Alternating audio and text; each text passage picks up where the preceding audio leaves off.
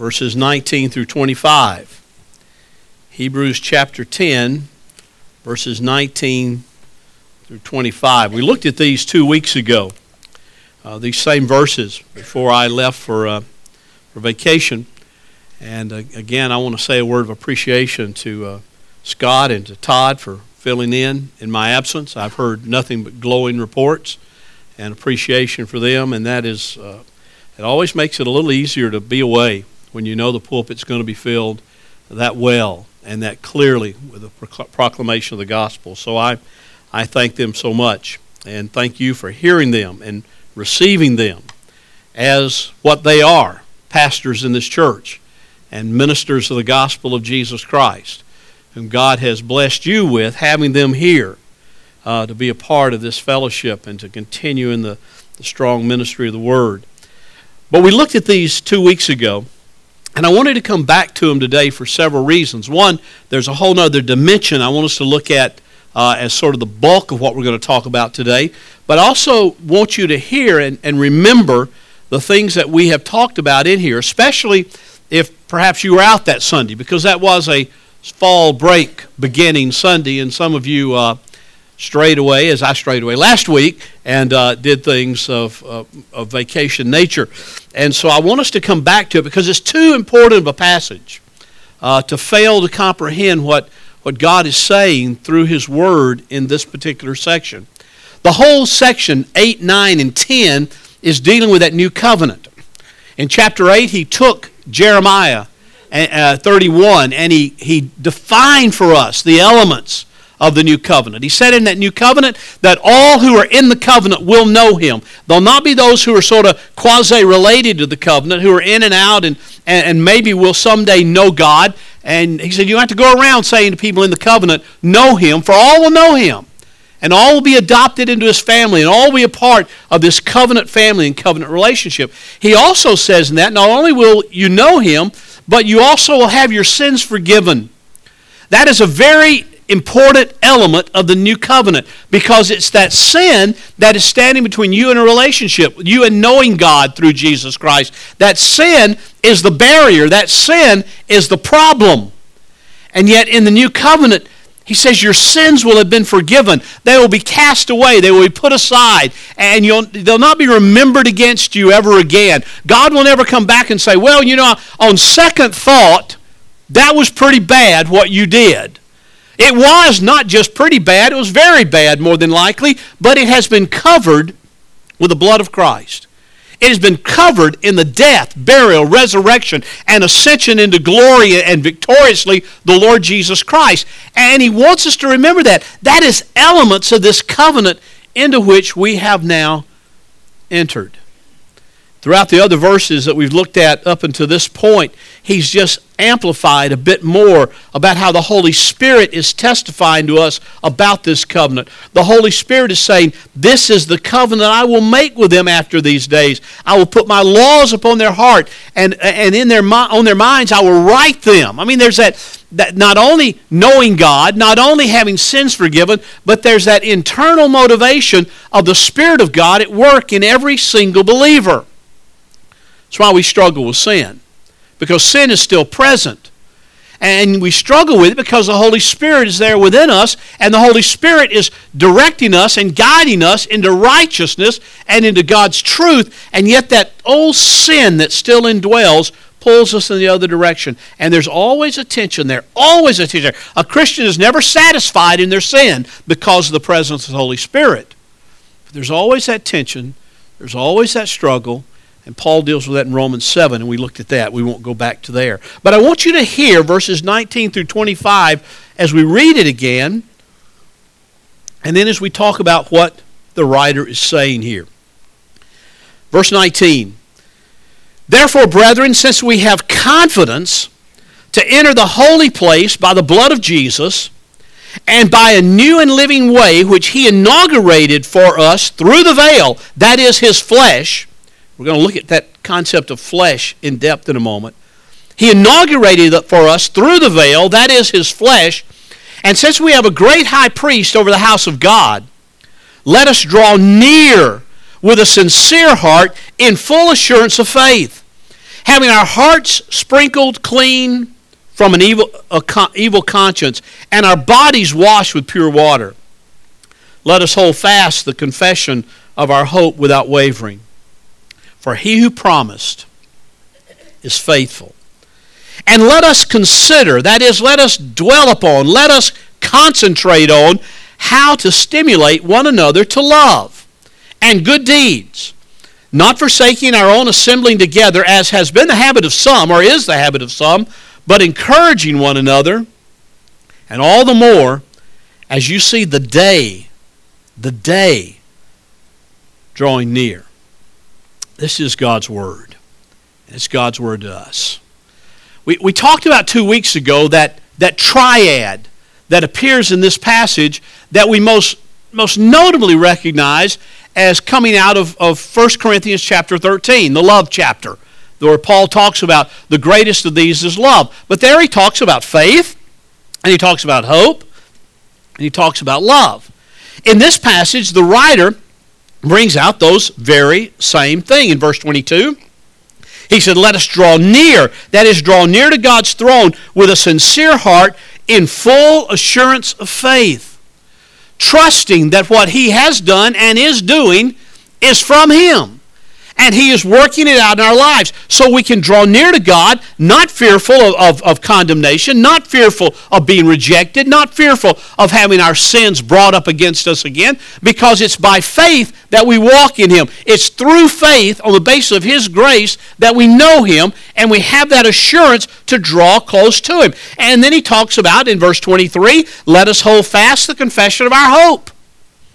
The confession of our hope without any wavering in, in, in, other words, steadfast, holding fast, looking forward, not moving from side to side, not shifting like sand on a beach, but steadfastly looking forward to what God has promised us. That is the hope that of what we're waiting on. Hope is that assurance of things unseen, the scripture says. We'll talk about that later in this same book. But it's the assurance of things that we have not yet seen, but even as, as Horatio Spafford said in that, that great hymn, It Is Well With My Soul, he said, You know, I look forward to the day when we walk by sight, not just by faith.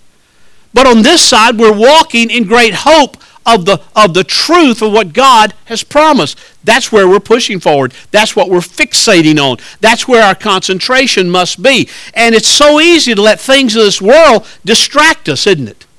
It's so easy to, to be thinking about the great promises of God in Christ Jesus, and yet because of the draw of the world, because of the draw of things, because of the draw of idols that we have stacked up all around us, it's easy for our attention to not be focusing on Him, not be holding fast to that confession of our hope, but wavering just a bit from side to side. But He said, listen, don't do that. Keep your eyes fixed on Christ. Keep your eyes fixed on the hope because our God is faithful to secure you and to, uh, to, to see you through that, to bring you home safely by His grace. And then there's the, the concept of love in verses 24 and 25, where He says, So let us consider how to stimulate. Let us think about how to stimulate one another to love and to good deeds it's interesting there that, that he concentrates, or he tells us to concentrate on how to do that, how to stimulate one another to love and good deeds. We tend to think sometimes that that's just sort of a natural thing to do. But the problem is when we just follow after our natural love, if you will, we love those who are very lovable. We love those who are like us. We love those who we like being around, and that just becomes the only group that we focus upon. What, what the writer here is saying is you must focus upon how to stimulate the whole body, the whole body of Christ, especially in this local uh, uh expression of that body. How do we stimulate one another to love and to good deeds? How can I encourage you? To love somebody in here that you don't even know? How can I encourage you to care for somebody in here that you don't even know? And how can you encourage me to do the very same thing? Because that's our purpose of gathering. And he says, keep gathering. Don't, don't forsake gathering because you've got to gather to do that so that you carry out what God has called you to do. So there's those, that great three, uh, triad there faith, hope, and love that Paul talks about in 1 Corinthians, and the writer here talks about in the 10th chapter of Hebrews. He talked about, and he talks about two great possessions that we have here. I don't want you to miss that. There are two things he talks about you and I as believers who are in Christ Jesus that we possess. Okay, you ready for this? Number one, he says, Therefore, brethren, we have confidence to enter the holy place by the blood of Christ. That means we have access to God. That's a great possession. We who are mere mortals, we who are, are flesh and blood, who, who have, can't even see God with our physical, visible eyes, the writer says, because you are in Christ and in this new covenant, then you have full access to the throne of God. You have full access to the presence of God through the blood of Christ. We enter in this holy place by the blood of Jesus. So, what He did in cleansing us of our sin, He equipped us, He fitted us, He, he made us worthy in his right, not in our own right, but because of his work, to enter into the presence of God, where we have no right to be, where we have no natural access to, but where because of his grace, because of his sacrifice on the cross, we can have access to God. And then out of that we flows that we have a great high priest. You know, we have a great high priest over the household of God. And, and that, that priest is our intercessor, it's our intermediary. He's the one that opens the way by his sacrifice. Verse 21 And since we have a great high priest over the house of God, let us draw near with a sincere heart. Excuse me. What the writer is saying is that because of the work of Christ, in bringing about your relationship in this new covenant to God, because your high priest has gone before you, has entered in before you, and has opened the way, the veil, which is his flesh. You can now walk in, enter in, and come into the presence of God. We have access to God, we have a great high priest. And just that truth, as I started this worship service this morning, the call to worship, and I talked about how the, the fact of, of sin is our barrier, but Christ is greater than our sin and has overcome our sin if we are in Christ. So that ought to draw us to worship. What the writer here is saying is that, that this calls us to a life of worship, verse 22. Drawing near, sincere heart, faith, our hearts sprinkled from an evil, evil conscience, and our bodies washed with pure water. We are called to a life of worship.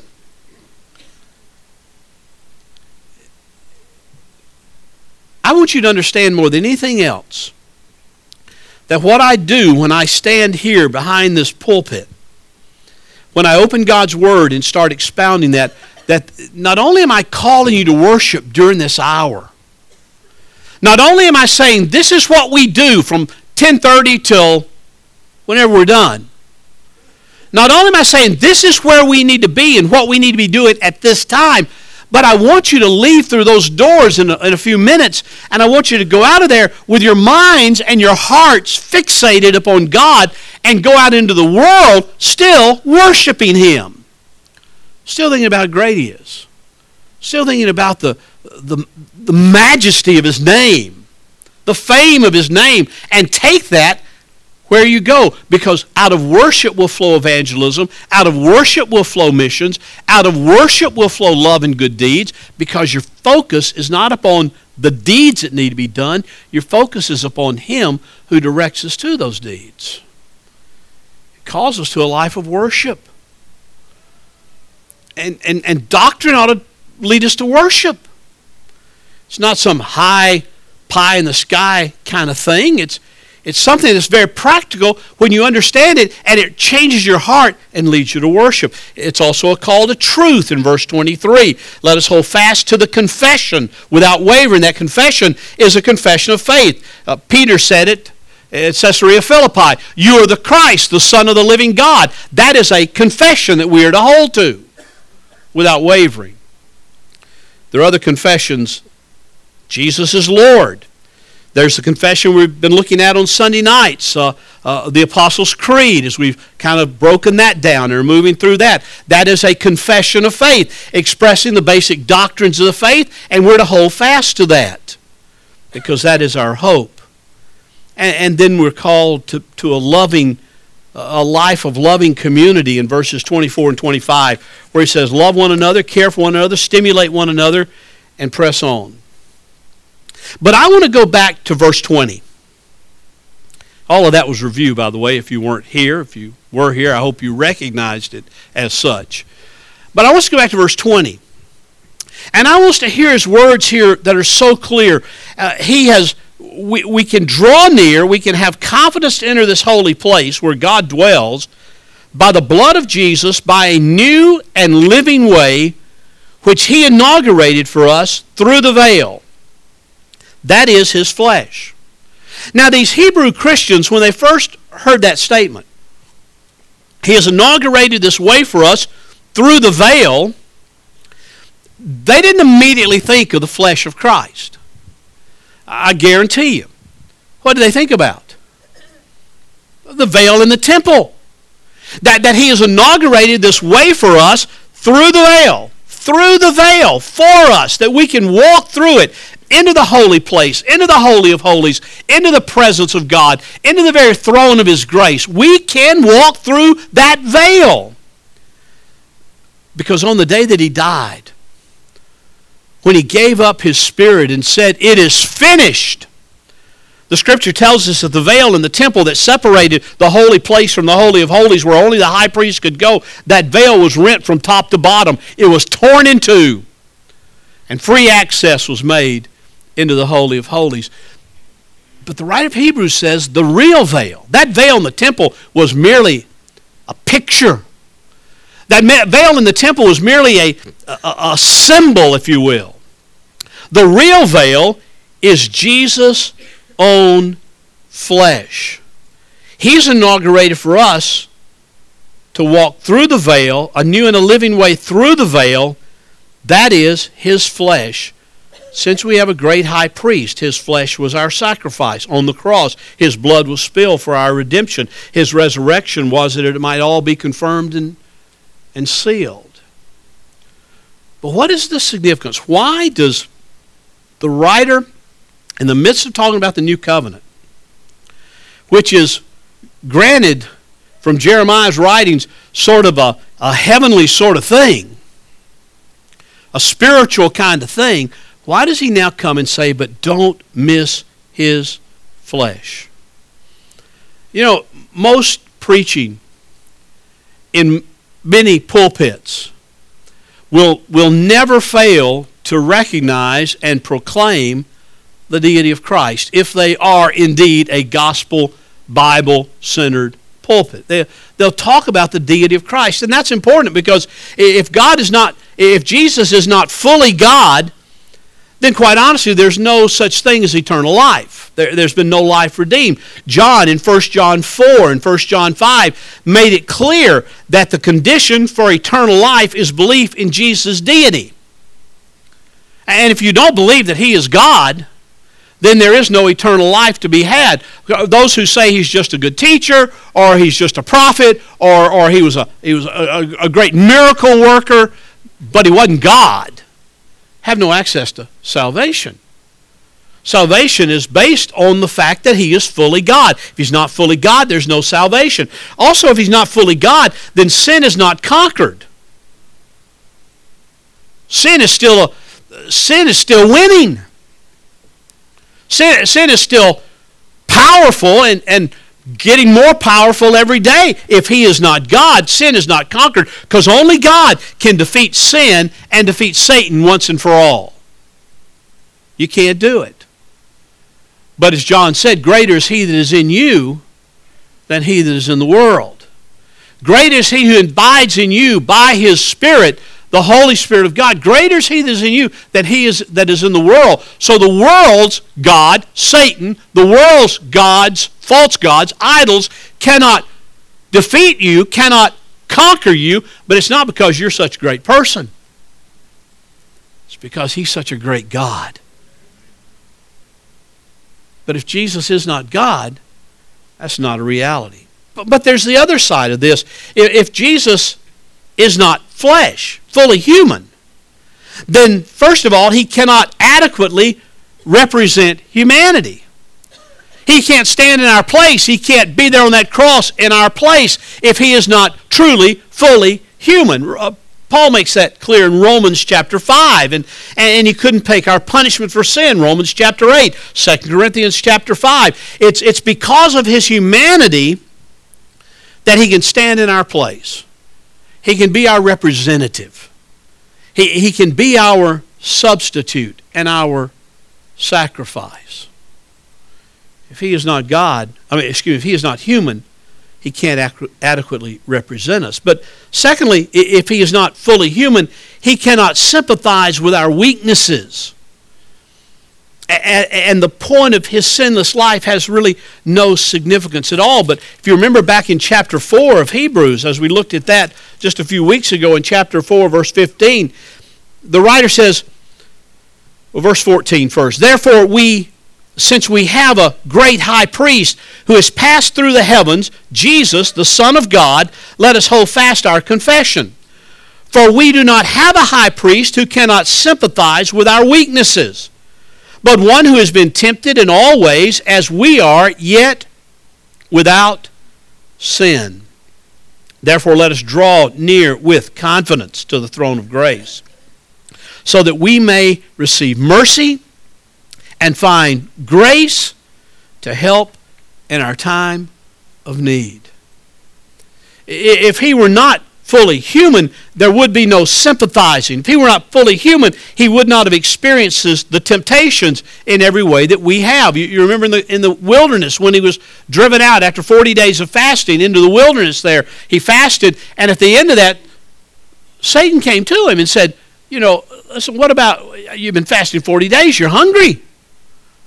Why, you're the Son of God. You're divine. You're deity. You are God in the flesh. Look at those rocks. You can turn those rocks into bread and have a feast. And Jesus retorted to him that Scripture says that man shall not live by bread alone, but by every word that proceeds forth from the mouth of God. He was appealing there to the, the, the, the lust of the flesh, the needs of the flesh. We hunger. He was hungry. He could have satisfied it with a tremendous miracle. But he said, no, that's not the point. The point is abiding in the truth and the Word of God. He was tempted to meet his own needs in a selfish way. Sounds human to me, doesn't it? Sounds like what I am tempted to do all the time.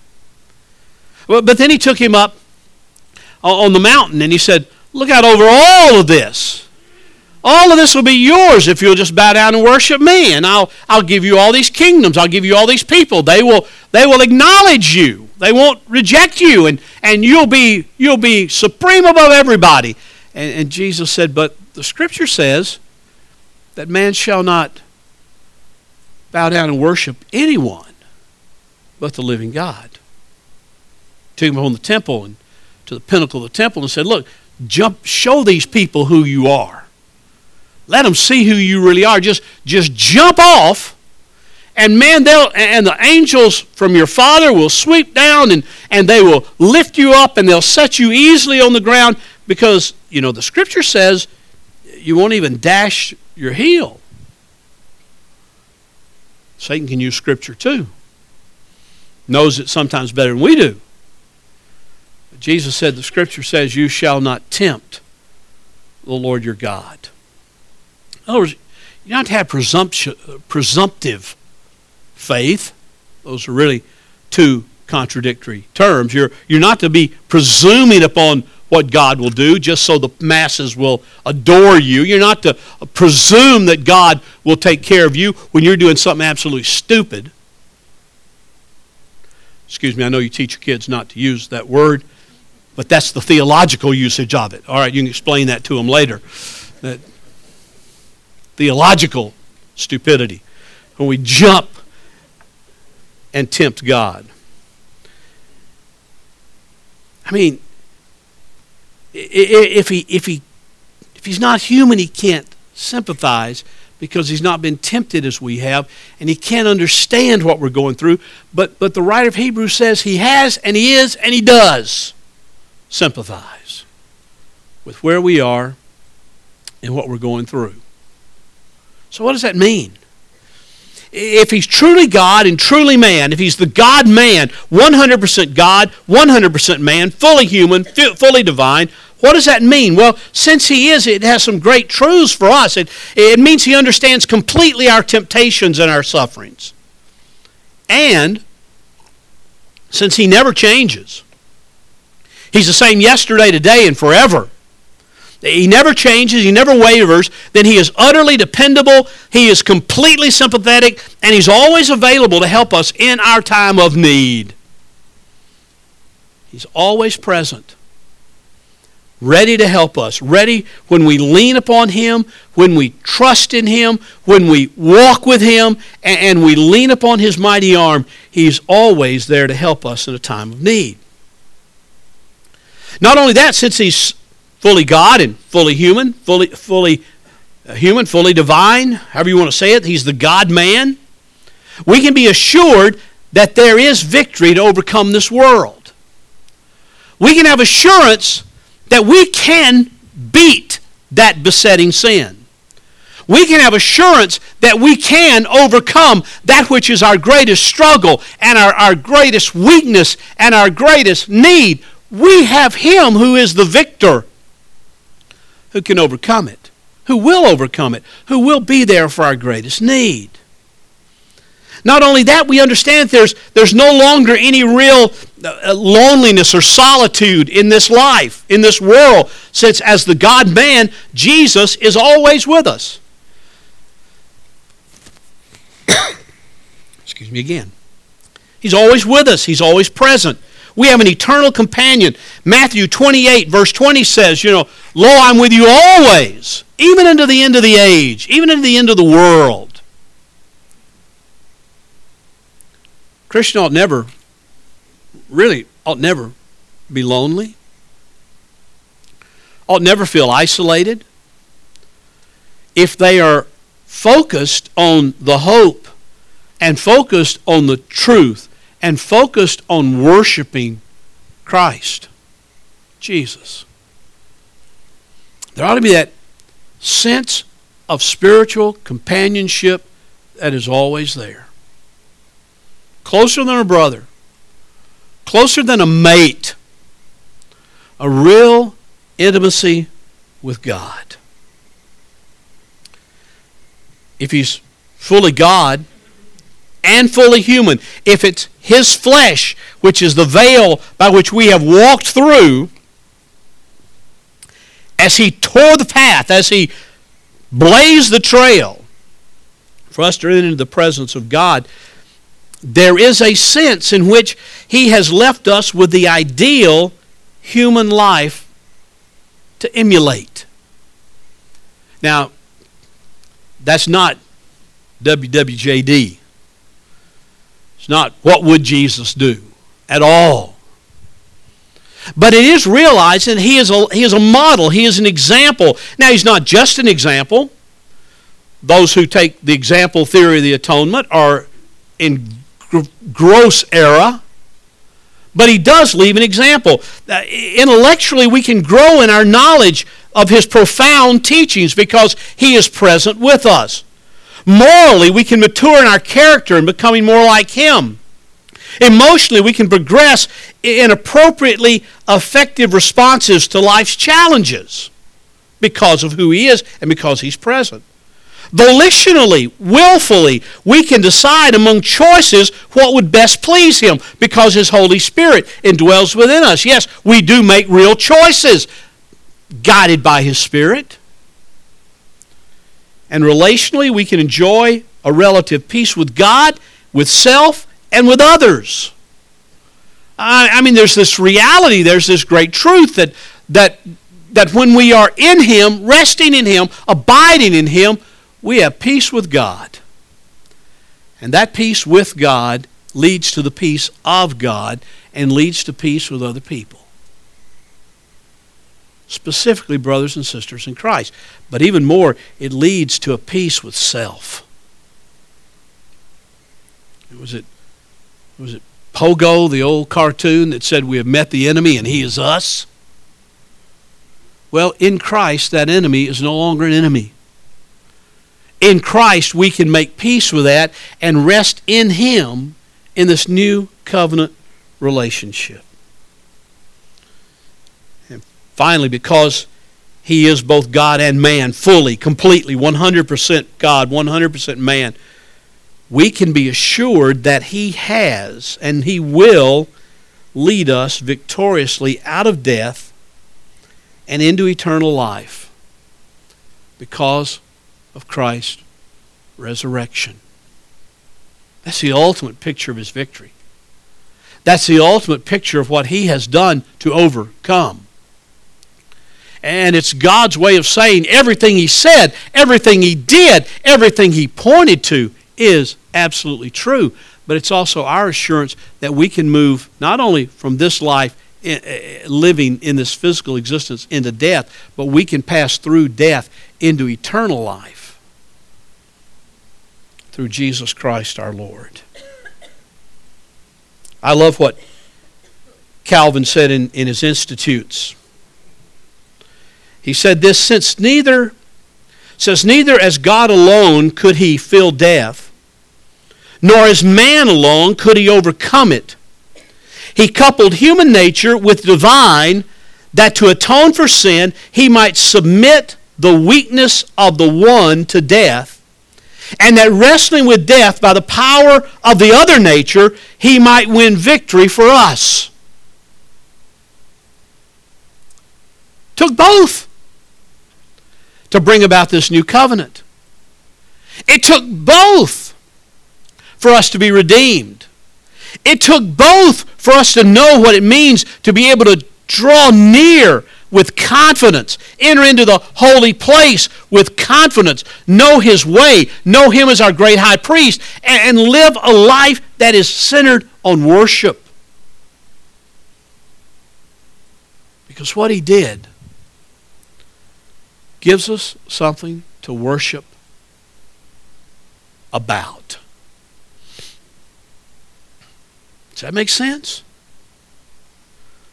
I mean, when you when you you know, for for heaven's sake,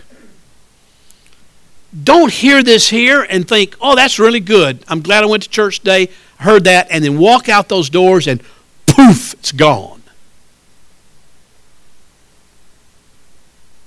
This is this is rich. This is meaty. This is important.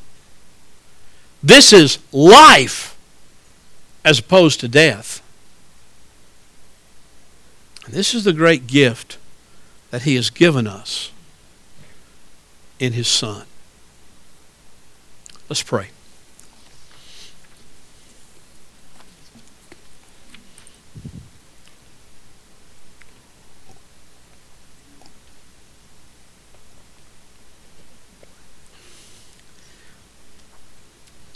He had to come in the flesh for our redemption to be secured. He did come in the flesh. And he did secure the salvation of his people. It's what Paul talked about in Romans. In Romans chapter 8 those great verses when he said, For the law the Spirit, the life of Christ, Jesus has set you free from the law of sin and death. For what the law could not do, weak as it was through the flesh, God did. God did. Sending his own Son in the likeness of sinful flesh and as an offering for sin, he condemned sin in the flesh. So that the requirement of the law, which is demanding our death, might be fulfilled in us who do not walk according to the flesh, but according to the Spirit. Father, your word is so clear. So clear that we can walk in your Spirit every day in this new covenant relationship. And Lord, because of that, we can know, as we sang earlier, that it is well with our soul. We can know that you made us your own. We can worship you as people of the risen King. We can know love divine that exceeds all other loves. We sang about all of that. Father, we pray that you will magnify it, that you will clarify it, that you will draw us closer to yourself as we draw near to you. Thank you, Father. For we pray in Jesus' name. Amen.